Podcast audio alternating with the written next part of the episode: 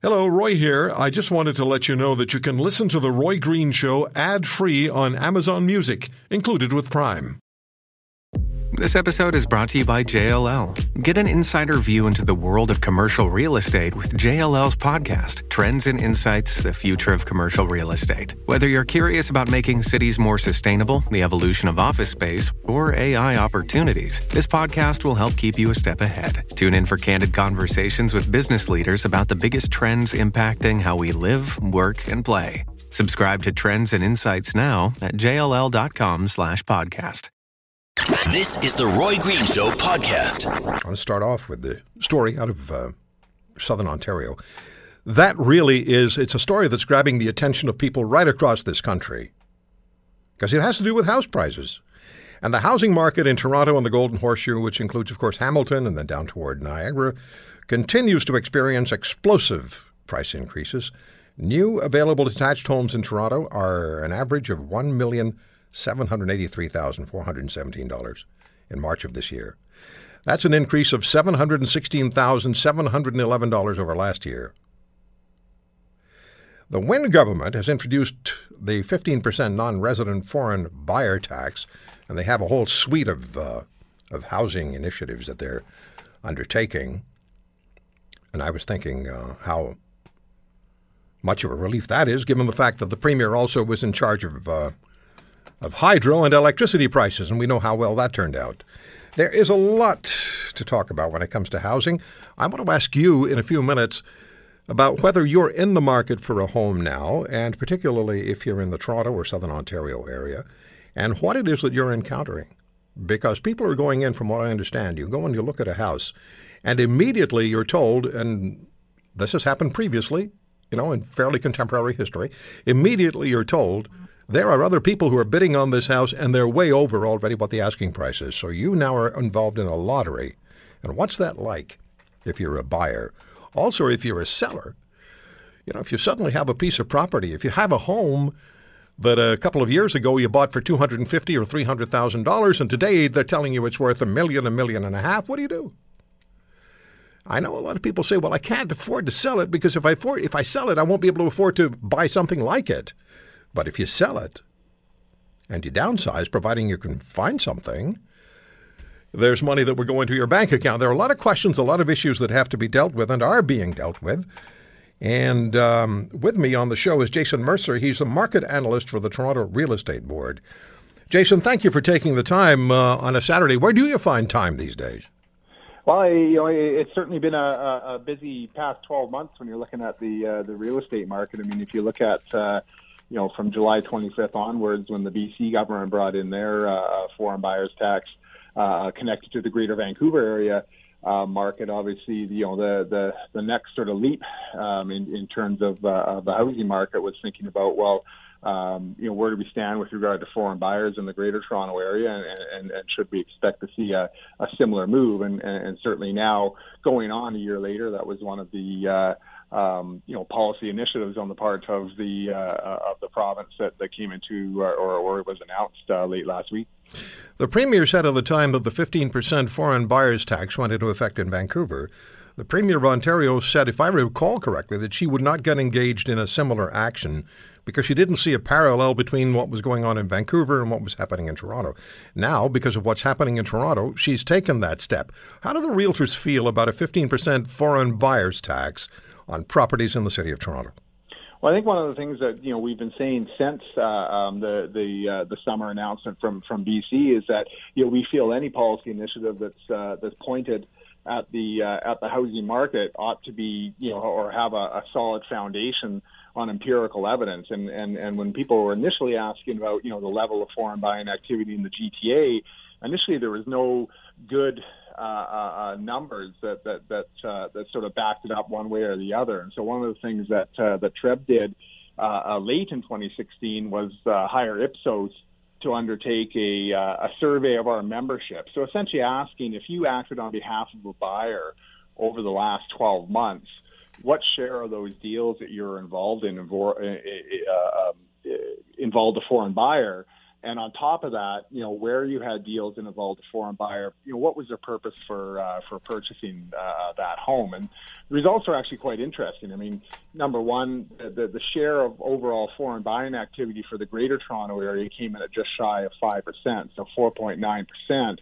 But then when you broke down, you know, why um, many of these buyers were purchasing a home, most of them were looking at it either for for residence for themselves to live in, or another family member to live in, or to purchase it as an investment to rent out to tenants. And you know, obviously, when we're uh, uh, facing pretty tight rental market conditions as well as in the in the greater Toronto area, then that, that gets to the supply issue on that front also.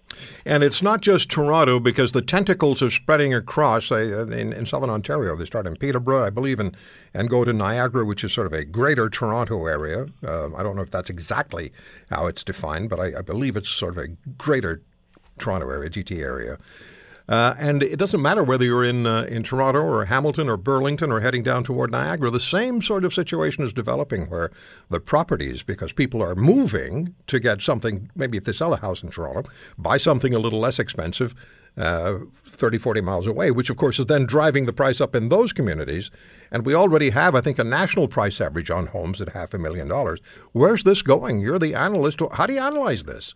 Well, it's true. I mean, if you look back, sort of coming out of the recession uh, 2010, 2011, you know, we were starting to see uh, um, obviously a, a, resurgence in demand for ownership housing. Um, but one of the things we are also seeing is, is, is, is we weren't seeing a resurgence in, in, in, listings. So even as we started to see a turnaround um, in price growth, um, generally speaking, that'll prompt people to list their homes because they want to take advantage of equity gains and what have you, and either you know take advantage of some of that money by say downsizing, or maybe they want to use that equity to to move up in the market. But whatever the case, what generally would happen in that sort of phase of the housing cycle wasn't. And really, up until the last couple of months, uh, the number of new listings had been flat to down, but that was up against, you know, a couple consecutive years of, of record sales. And so you started to see an acceleration in price growth. And certainly, you know, whereas that started sort of in the city of Toronto and then moved out to the, the GTA regions, and now we're seeing, you know, if you're looking at the greater Golden Horseshoe, so you're right, from, from St. Catharines, you know, right up through, you know, Kitchener, Waterloo, Guelph area, through into Barrie, and then back down into the eastern end of uh, Durham region. Um, you know, all of these parts of the market or, or, geographies in the marketplace have gotten tighter and tighter to the point where most of those areas um, that you mentioned are now experiencing, you know, double-digit price growth, especially for low-rise home types, singles, semis, and townhomes. You're listening to the Roy Green Show, weekends from 2 to 5 on AM 900 CHML. Jason Mercer, market analyst, Toronto Real Estate Board, is with me. Jason, is there any way to project what's going to happen to home prices in uh, in the next year? If, if it's gone up 33 percent, March over uh, year over year, March to March, uh, and and higher, I believe, in some home designations. Uh, can you look ahead to 2018 and have any sense of where home prices will be? You know, we do. We do. We don't have official forecasts now for now for, for, for 2018, but certainly, you know, right now, uh, when you look at you know how tight market conditions are, you got about a month's worth of inventory, you know, GTA wide. So what I mean by that is is that if you, if you look at the active listings that we had um, at the end of uh, uh, March and said, well, if, if, we saw on average a sort of the same monthly level of sales we've seen over the past year, it would only take a month's time to deplete all those listings. I mean, that's why we're seeing the, the strong and accelerating pace of price growth uh, um, that we've seen. And so if that scenario were to carry forward, then, you know, in all likelihood, we continue to see that same pace of price growth. But it's important to note um, that over the last couple of months, we have started to see um, a resurgence in, in, in, new listings. And, and so if that trend were to keep up, um, you know, chances are you could see more balance come into the market and, and you could see a moderation in the pace of price growth. Um, but the issue is, that it does take some time to, to, to unwind things because, you know, it's been so tight out there right now. You got a lot of households that would purchase a home if they could find one that meets their needs. But The issue is there's been so much competition between buyers up against you know a very constrained supply um, that you'd still have a lot of these households that were you know making purchases as you saw more listings come online. So you probably need to you know see a year or so of uh, of uh, uh, of, of time where you're seeing the growth in new listings outstripping growth in sales. Now, it looks like we're starting to see that. And so, if that were to be sustained, um, you could see uh, some moderation on the price front moving forward. What do you advise people who really have an economic interest in the value of their home, economic interest in the sense that they, if they can make a, a good profit selling a home now, an amount of money that they couldn't make any other way, and maybe if you know if the bubble bursts or the bubble deflates somewhat over the next few years, they will lose significant portion of the money they can make on the 22nd of April of 2017. What do you advise those people? Well, I mean, you know, if you look at it right, and everyone's situation is always different. So I always yeah. stop short of sort of making a uh, or giving out sort of blanket advice. But I mean, certainly, um, you know, and, and, as I said, I mean, even if we see more supply come into the market over the next year or so, um, you know, things are so tight right now that you know, even with a little bit more choice between buyers, I mean, you know, in all likelihood, we're going to continue to see price growth certainly through 2017 um, and, and as we move into uh, into 2018 as well. It may not be quite at the pace that we're seeing, you know, through the first quarter of this year. Where we're seeing say 20, 30 percent price growth, but you know, certainly price growth above the rate of inflation, you know, over the next uh, a year and a half is, is, is certainly you know still well on the cards. Is the Toronto market today comparable with Vancouver when the Clark government introduced their 15 percent foreign speculation tax? Um, well, when you look at, uh, you know, certainly we're seeing very strong rates of price growth um, and, and, and there we're seeing similar rates uh, in Vancouver, especially for you know single family detached type homes. But um, the one thing is, is, is that you know the price level, um, especially when you're looking at it on average across uh, home types, is still quite a bit lower than what we saw in Vancouver with a similar level of income. So from you know an affordability perspective, you know looking at you know the majority of people purchase a home through the use of a mortgage, and so the share of income going towards mortgage principal and interest, property taxes, and utilities uh, was still lower than, than what we're seeing in, uh, in, in Vancouver. Jason, thank you so much for the time. I appreciate it. Thanks a lot. You're very welcome. Have a nice weekend. And you too. Uh, there is Jason Mercer, market analyst for the Toronto Real Estate Board. 1 800 263 2428 is my number 1 800 263 2428. Um, are you in the market to buy a house? Or are you selling a home? Or are you somebody who just bought recently or sold a home recently? Uh, what's the process like if you're trying to buy? Do you have to come up with extra money immediately? Do you have to go beyond the list price immediately just to get a shot at a house? 800 263 2428. And if you're selling, what's the process like for you? I mean, it must be good. You're just sitting back and waiting for the offers to pour in. But then where are you going to move to? 800 263 2428. If you're trying to buy a house in Southern Ontario, what's it like for you? What's the process like? If you're selling, what's that like for you? And um, how quickly was your, your home sold? And how much more than asking price are the buyers going to have to offer 800 263 2428. And if you're having rent increase issues, same number 800 263 2428. What's happening with rents? And we'll talk condos too. Give me a call. We'll come back. You're listening to The Roy Green Show, weekends from 2 to 5 on AM 900 CHML. Well, we're uh, headed toward the leadership vote for the Conservative Party of Canada. And then, of course, whoever leads the Conservative Party will lead them into the 2019 federal election, challenging Justin Trudeau and the Liberal government and whoever the NDP selects as their leader. Now, we've talked to a number of the aspirants for the leadership of the Conservative Party. Last weekend, Kevin O'Leary was our guest, has been on the show a number of times. But we have the opportunity to talk today to, uh, if there are two frontrunners, one is Maxime Bernier, and the other is Kevin O'Leary. And Maxime Bernier joins us on the Roy Green Show on the Corus Radio Network. Mr. Bernier, thank you for taking the time. Thank you very much for this opportunity. Let me uh, start right away. Let's not make a connection to what I just mentioned about my friend who will be on the show with us tomorrow. We have the issue at our borders, at the Canadian border, U.S. Canada border, where we have people, migrants, crossing into Canada from the United States. We have a safe third country agreement with the United States. But nevertheless, people are coming in, and it doesn't seem as though the federal government of Mr. Trudeau has any idea of what to do if you were prime minister of this country today, what would you be doing about the issue at the border? Yes, first, uh, it is a, shame that Prime Minister Trudeau doesn't want to do anything about that. Uh, it is uh, not good for the integrity of our borders and the integrity of our immigration system. So what I will do, I will first of all sit with President Trump and fix that loophole in the uh, safe third country agreement, as you just said. Uh, people are able to cross the country in a non-official point of uh, entry in Canada, and when they're doing that, they are not going back to their uh, to the U.S. or to their uh, safe third country. So we must fix that. Uh, and uh, what I will do right now, I will give more resources to the RCMP to be sure that they are patrolling our border. Would you be uh, inclined to want to turn people back to send them back to the United States, or are we tied into by the charter? Are we tied into them having an IRB hearing once they get into Canada? No, we can't do that. You know, we we have the possibility to do it, but uh, if we want to do it, there's uh, two solutions. So to have uh, an official point of entry where they are entering right now, and it is not an official point of entry. So like that, we'll respect the agreement, and they will go back in Canada. So we can have two official point of entry where they are entering in Canada right now.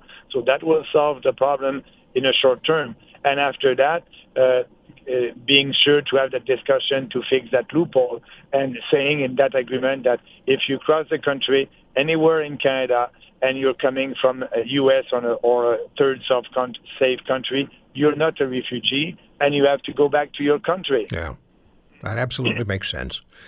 President Trump has turned his attention on Canada and our trade arrangements with the United States, which was entirely predictable.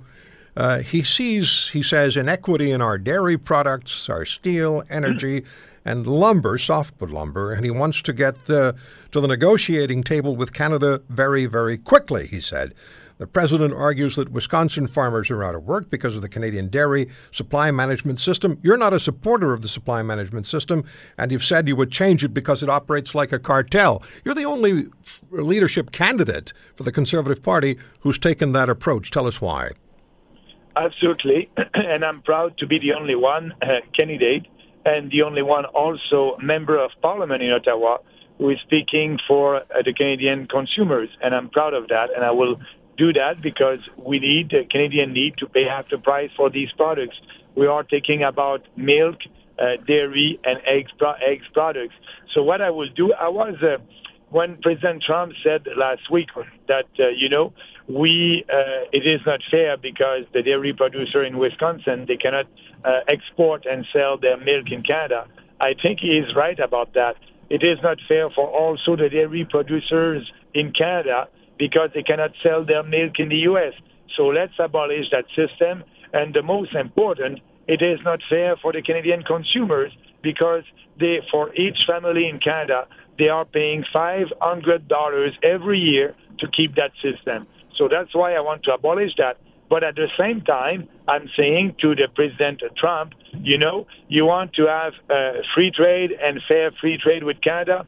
It is not fair what you want to do for our softwood lumber producers because you want to impose a 25% tariff on softwood lumber coming from Canada going to the U.S. It is not fair for the Americans in the U.S. who want to build a house they will have to pay a thousand dollars more for a new house in the U.S. So let's have discussion that would be fair for everybody and having discussion with more free trade, not more protectionism. You're listening to The Roy Green Show, weekends from 2 to 5 on AM 900 CHML. Maxime Bernier, who is one of the frontrunners for the Conservative Party leadership um, I always liked you, Mr. Bernier, when you were a, a minister in uh, Mr. Harper's government. I always felt like you spoke your mind. I felt like you had conservative values. Tell me why it is. I'm going to come back to the question I asked a minute ago, but tell me why it is that why should people vote for you? Why should conservatives choose you to be their leader and not Kevin O'Leary and not any of the other candidates? Why you? But first of all, because I won't do any compromise with our conservative principles, the free market principles. That's why we will, we need to have a smaller government in Ottawa, a government that will give more freedom to Canadians, and with that we'll have more prosperity. But also to be able to beat Justin Trudeau in 2019, we need to have a bold conservative program and that's what I'm offering to our members and to Canadians. But also, we need to uh, win seats in Quebec if we want to be able to be back in government. And I can. I can because, you know, I'm able to speak to Quebecers and to all Canadians. And if, uh, if uh, uh, Brian Mulroney was able to have 58 seats in Quebec in 1984, I think I can bring 40 seats in Quebec. And that will be easier for us after that to be back in government because I can speak to Quebecers and I'm saying the same thing in English and in French, and people appreciate that. Yeah. Uh, I, you already brought seats to the Conservative uh, Party and the Conservative government in the past in the province of Quebec. If, let's come back to Donald Trump. If you're the prime minister of this country, and, and, and we're speculating now, but that's all we can do. You're the Prime Minister of Canada. Donald Trump brings up the issue of dairy. You've already told us that you would do away with the supply management system, but he also talks about Canadian softwood lumber being uh, an unfair advantage. It's being dumped on the United States, he says. He's not happy about energy exports, uh, and, and he's talking about a tariff on steel. So you sit down with Donald Trump, you've got those items on the table. What are you saying to him? Where, where, do, where are you willing to compromise? What are you not willing to compromise? So, what I will do, first of all, to be able to have an agreement with him, like I said, we will abolish the cartel of supply management in dairy, poultry, and eggs products for Canadian consumers, but also for the American producers. They will be able to export these products. That's important because President Trump is asking for that. After that, I will tell him, you know, I don't want you to impose any tariff on on on uh, on softwood lumber and other products because if you're doing that, we must have a fair agreement that is fair for both both countries, and that's not fair to impose tariff. That's not fair that here in Canada we are we are closing our border for your products in the U.S. So I'll have that fair discussion with him, that strong discussion with him. That's the only way to be sure that we'll have more freedom and, and that would to be sure to have an agreement that will be in our interest and in the interest also of the Americans. Carbon tax. Mr. Trudeau has declared that Canada will have a national carbon tax. He's giving the provinces the option to choose their own way, but if the provinces don't do it, then he's going to impose it.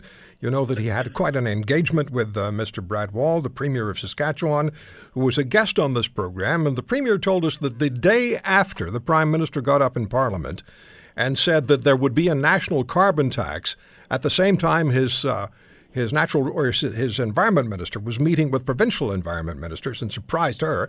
He got up and he said there's going to be a national carbon tax.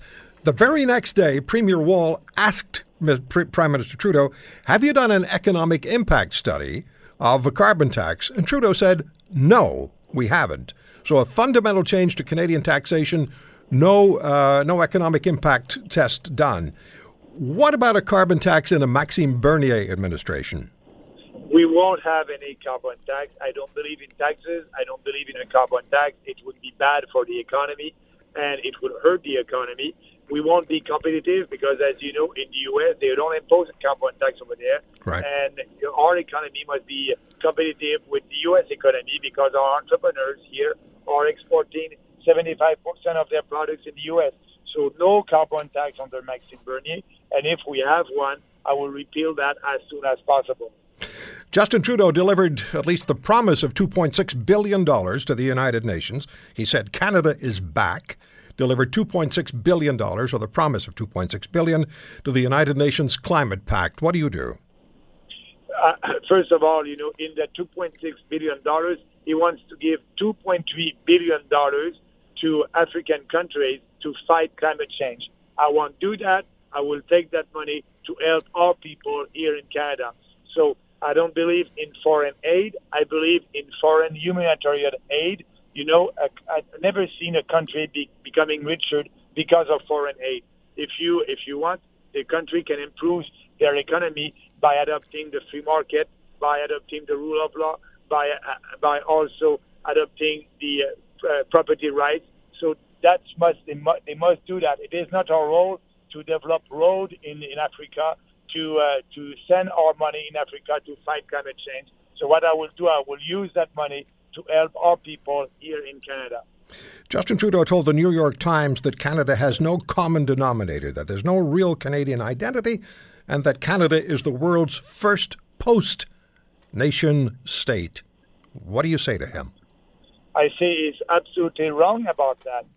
you know, there are Canadian values, and the fundamental Canadian values are the rule of law, the equality between men and women, freedom, freedom of speech, freedom of religion.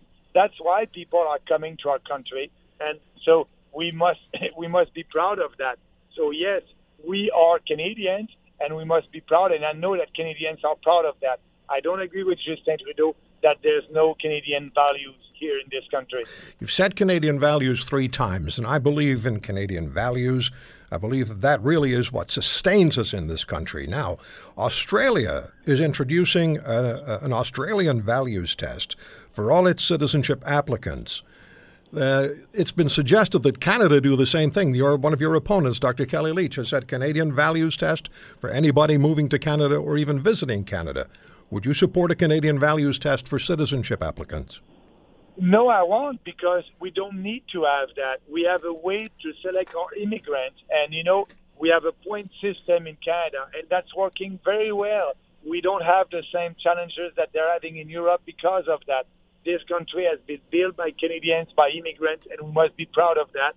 And we have that system for the last 40 years, and it's working.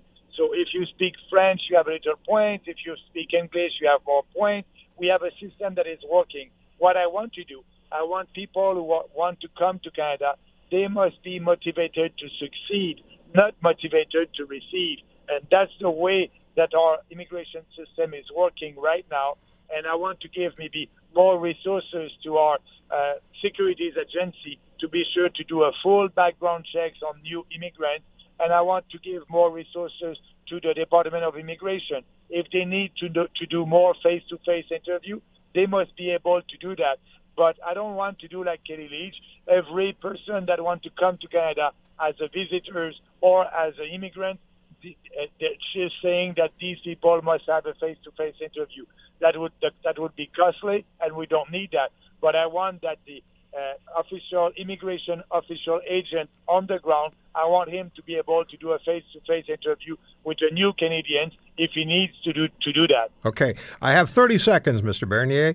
Are you are you watching what's going? Uh, clearly, you're watching what's going on in Europe. Would you be prepared if France and Germany elect new and nationalist governments, and the UK, of course, is voting in a few weeks as well? Do you? What is the question? If they, if if if, for example, Marine Le Pen were to win in France, would you be would you be prepared for that? Well, you know, it's the decision of the people in this country. I won't interfere, but oh. yes, as, as the as the prime minister of this country, I would work with the the, the, the new president of France elected, okay. and that, that that's my role. Okay, so that's the decision, and I don't I don't want to interfere in internal affairs in other countries. All right, Monsieur Bernier. We're, we're, out of, we're out of time, but I thank you so much for spending the time with us. Thank you. I appreciate that. Have a nice uh, afternoon. Thank, thank you. You, you too. Maxime Bernier. You're listening to The Roy Green Show, weekends from 2 to 5 on AM 900 CHML. Bill O'Reilly's lawyer states there is irrefutable evidence of a political smear campaign against his client, which forced O'Reilly out of his Fox News Channel 8 p.m. slot and his reported $25 million annual salary. Lisa Bloom is the daughter of Gloria Allred. She's uh, the lawyer for several of the women who accuse O'Reilly of sexual harassment. And joining us is Gloria Allred, um, one of the um, certainly in the United States and I think beyond the United States, human rights and women right, women's rights lawyers. Her book is Fight Back and Win.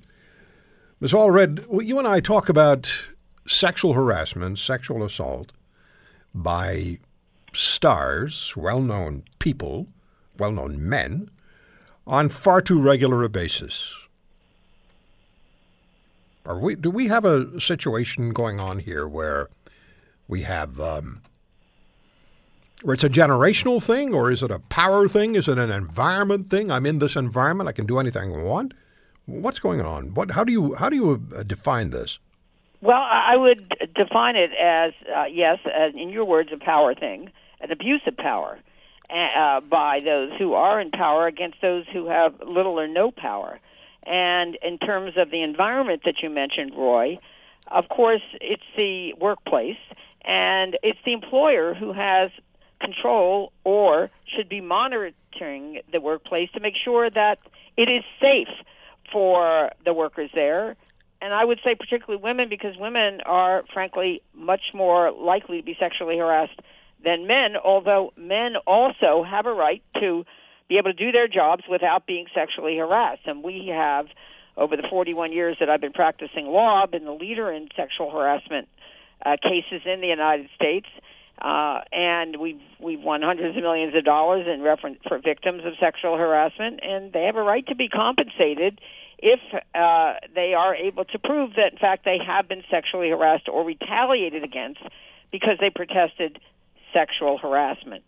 You've said that Bill O'Reilly has only himself to blame. Uh, what are you saying to Bill O'Reilly? Well, uh, you know, all I can say is, I mean, his attorney has made a statement that somehow this is a political smear or, you know, what, uh, you know, the claims are unfounded. Well, all I can say is, you know, if if anyone who was accused of sexual harassment would like to be able to have the case go to trial and have a jury decide whether or not the accuser is in fact, uh, you know, should prevail, does have evidence uh, sufficient under the law to prove sexual harassment, then of course he, you know, any accused would have the right to have that case tried in a court of law and is not required you know, to make any kind of settlement, which which would cause there not to be a case in a court of law. So all I can say is he, this allegation is made by his attorneys. Let's see the evidence to support the allegation. Anyone could throw out a theory, but is there going to be evidence to support that theory? I think that there is no evidence to support the theory that this was political and I say, when they say the claims are unfounded, which claims are they talking about? Who are they talking about? What is their evidence to support the allegation that claims are unfounded? Now, what does $13 million in out of court settlements represent? Sounds like big money. So, does $13 million paid to five women imply the harassment was specific and long ongoing more than complimenting on appearance once or twice? you know, all I can say is that, you know, in general, as to most employers, and in general, as to most perpetrators, where there is a significant amount paid, right. that usually indicates that there was evidence presented to the employer or to the accused such that they felt that the risk was less to to, re, to settle it uh, than to litigate it and potentially have such evidence presented to a jury. Yeah, that's we don't... their assessment. They could be right, they could be wrong, but that's the assessment.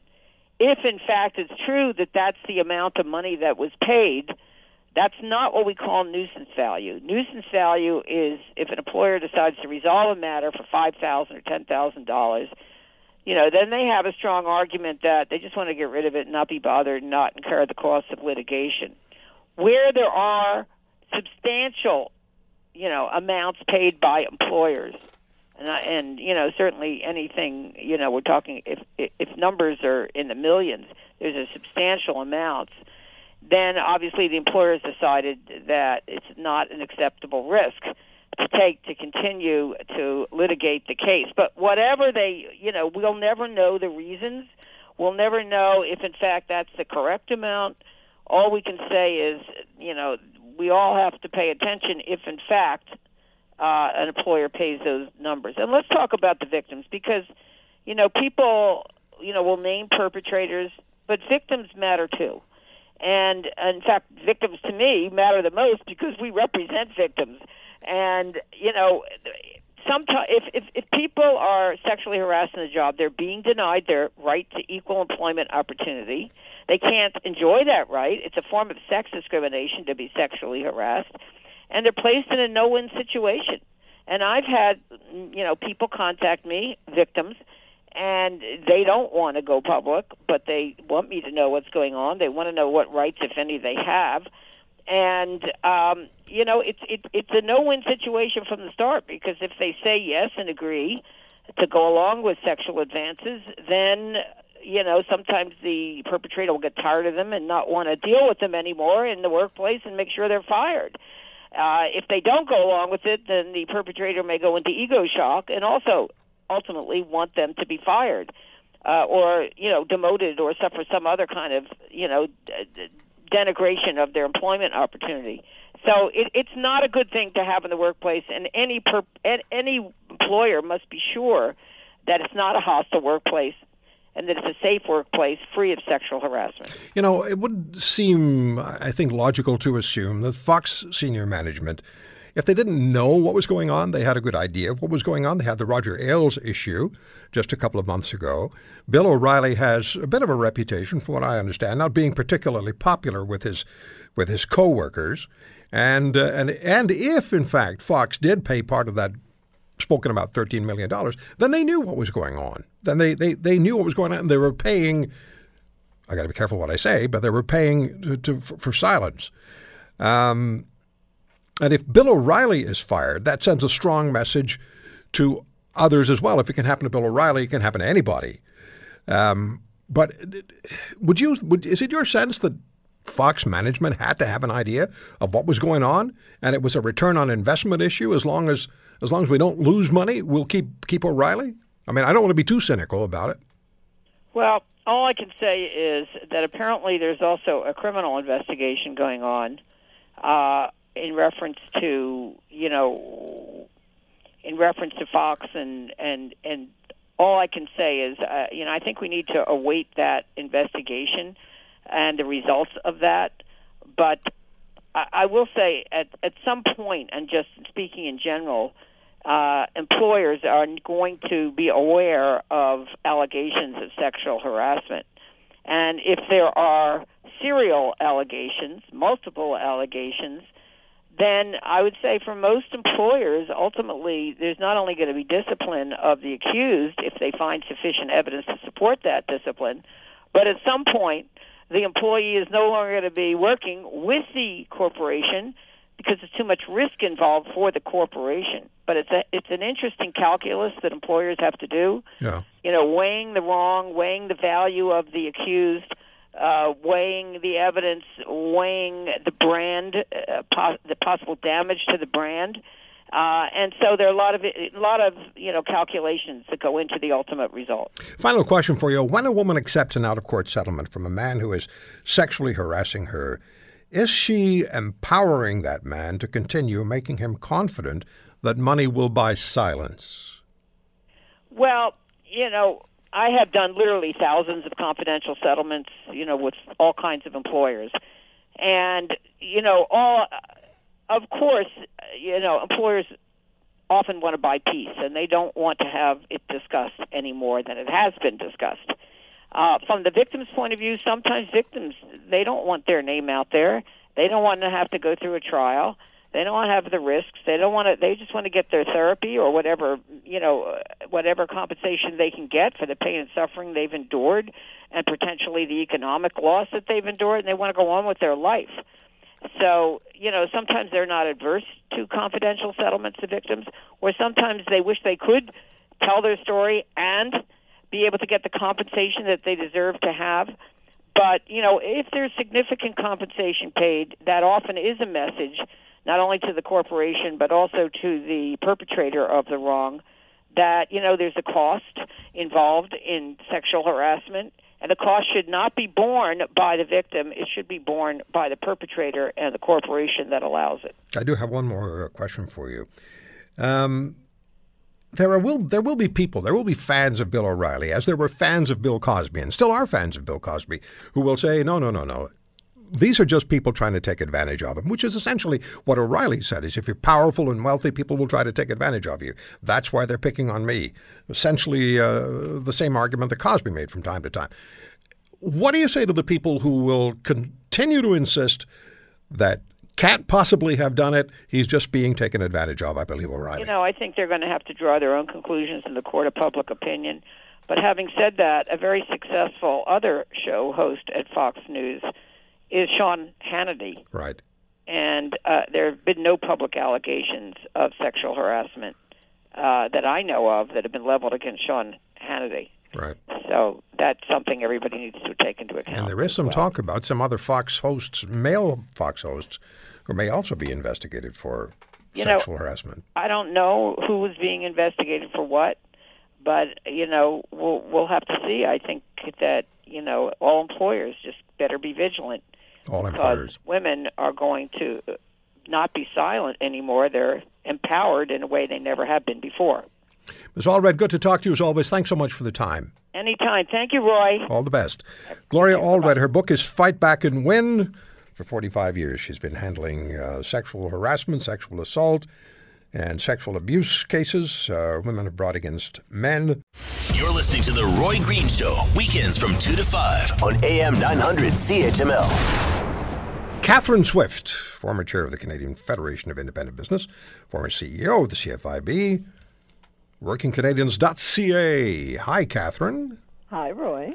Linda Leatherdale, former money editor of the Toronto Sun, vice president of Cambria, Canada. LindaLeatherdale.com, independent business journalist. Hi, Linda. Hello, Roy. And Michelle Simson, the former seatmate to the current Prime Minister of Canada and former Liberal Member of Parliament, at Michelle Simson on Twitter. Hi, Michelle. Hi, Rory. Okay, I'm out of here. You're on your own now. All right. What's the topic, Roy? Let's go, girls. Let's go. I'll just sit back and continue on listen. Bill O'Reilly? Well, I was just speaking with Gloria Allred, and uh, then we took a couple of calls from uh, one from a gentleman who said his wife had been sexually harassed and was almost tossed out of the country because she was a newcomer to Canada and she'd been sexually harassed by a powerful doctor who I guess contacted people he knew, and life became difficult for her. And another caller from Hamilton told us that she'd been sexually harassed 10 years ago, went to her boss, explained what was going on, and her boss said, Well, what do you want me to do? And, you know, I think we've discussed this on your show before. Roy. We did some time ago. I think with the Jian Ghomeshi, when Jian Ghomeshi's case had- was. And uh, all three of us have had an, an experience. Yeah. And, and it I got don't me know too thinking, many Roy, women that have. You know, haven't. I brought my father when I had a complaint. I'm not going to tell you who it is, but it's a big organization in downtown Toronto and uh, business. And I brought my father in because the gentleman was harassing me, and I quit. But guess what? Two years later, two years later, I was offered his job. How about that? Ah, justice. Justice. Sweet justice. Yeah. Yeah. Justice. And I know who that is, too. We're not Yes, going to tell. do. Uh, Catherine, when, when you hear women um, talking about sexual harassment, that's the, from what I know and from what I've been told and what statistically seems to be ev- you know, evidence, um, this happens to more women than it doesn't happen to. Yeah, that's my experience for sure. Um, it, it is not uncommon. Um, thankfully, I mean, to be fair, I think there's a lot more awareness of it. A lot more, um, obviously, I'm not a big fan of overweening legislation because I don't think that tends to work. But uh, I think education and you know and more awareness of it, and a, a lot of a lot of the challenges, and, and frankly, I think a, a legislative solution to, to fall back on as a last resort probably isn't a terrible thing. But when I think back in my younger days, it it really struck me. It was interesting. At first, when you're getting harassed, you think, "Oh, it's because I'm young," you know, and I'm. But then I, I was still relatively young, but I started to get more positions, and maybe uh, I'm sure my colleagues, uh, Linda Michelle, may may back this up. But as I started to get more senior positions, it stopped, and then I was in the position of seeing women much older uh, getting harassed, but they were in very junior positions. And I concluded, you know what? Youth might be a factor, but I think it's powerlessness that is the real factor here. Exactly, I agree. Michelle? I agree 100%.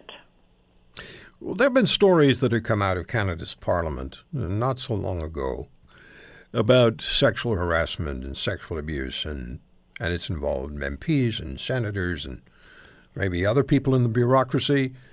Um, is that uh, is it is it not uncommon in the in Canada's Parliament? Because I'm thinking if the nation's legislators engage in this kind of uh, behavior, then that's something that needs to be addressed. Is that something that is, I don't know, fairly commonplace in, in, in Parliament?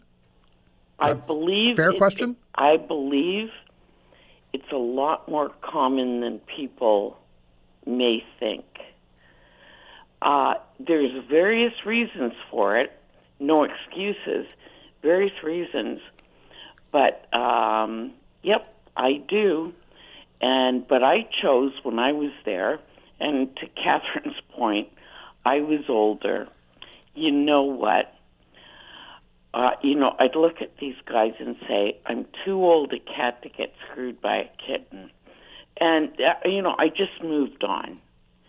Uh, but that isn't something that everyone can do, Roy. Yeah. You know, it's some it's it's amazing to me that some past middle age, pot bellied, beer breathed, occasionally shower, not too often, smelly guy yep. thinks he's going to be at- attractive to or irresistible to um, a woman and is going to prove to her just what a stud he is. What's wrong with these guys? well, listen. You know, just uh, I, I just like to t- I just like to tell them, you know, you're a you're a fat old fart. Uh, Yeah. Just go away. You know, you're not. I've even had one come on to me lately, Roy, and said, "Well, you're lucky I'm coming on to you because you're old." Oh, Are you serious? really? I am serious. and I'm not going to go had there. somebody But it, so it continues to happen. to I me, got to tell you, said this to time I just bad laughed. an though. I went, "Oh my goodness, you got to be kidding me." But Yeah. I think getting to the parliament issue, my experience both in, in government and business is that typically people with pos- so-called position power, they're senior in some way. Yeah. There and, and again, not everybody. I mean, again, not to paint everybody with the same brush, but a, a significant proportion feel it's kind of their right to to you know harass. They, they wouldn't think of it as harassing either. And as Linda was alluding to, many would think they're complimenting you. So No, I know it's one of their has the power entitlements. and of course, in government, boy, when you're surrounded by the yes people, you're surrounded by when you're a member of parliament or a provincial politician or whatever, there's always going to be a certain portion there that are going to take advantage of that and harass younger and less powerful females. You know, I, I worked for a guy when I was in my early 20s. I was sort of reluctant to mention this, but uh, I, think it's I think it's important that things be talked about and, and people understand. Women understand what they don't need to accept, particularly young women who may not have a lot of experience in the in the in the work world and find themselves in a competitive environment and wonder, am I going to harm my career, harm my possibilities if I if I complain about this? Maybe I just should say nothing. Well, I worked with a guy and I was sitting and worked for him. I sat in his office periodically and we'd go over issues that had to do with the radio station that I was at at the time. So I was probably about 20, 21 years of age. And a young woman would walk into his office, and maybe it was somebody from uh, another department in the station who was delivering something or somebody who was asking a question. Uh, Whatever it was, a young woman would walk into his office. It didn't matter if I was sitting there or anybody else was sitting there. He would say to her, inevitably and invariably, he'd use the same line Take off your clothes and turn out the light. Oh. And I remember saying to him, "You know, you're just you're a pig." And that was the guy. I, that was my boss. Probably still is a pig. And I, I rem, you know, like I was in my, you know, I was 20, 21 years of age, and I couldn't believe that here was this guy who was probably forty, had a wife and kids, and every he'd always use the same line. And and then I remember, I remember looking at the the faces of the young women he was talking to, and they didn't know what to do. They were just sort of frozen in place. And then he, he- would just sort of laugh and say, "Yeah, just I'll talk to you later, bye." And then they would leave. But they were in this uncomfortable sort of twilight zone of not knowing what to say, embarrassed because if it was a younger woman, they knew me a little better than knew him because we were the same age.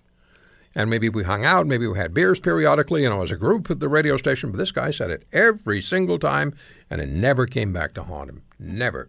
And that, I think, was more uh, uh, a reality of the times than, than anything else. Yeah, I think Yeah, people yeah, are I getting think away so. with that today, and, Yeah. and that's at least the good news. Is there's less tolerance, more awareness, and and I think the bottom line is a lot of these people, frankly, and I, I remember it well. I don't, I, I truly believe they don't think they're causing offense. They think they're being cute, or they think they're flirting, or whatever.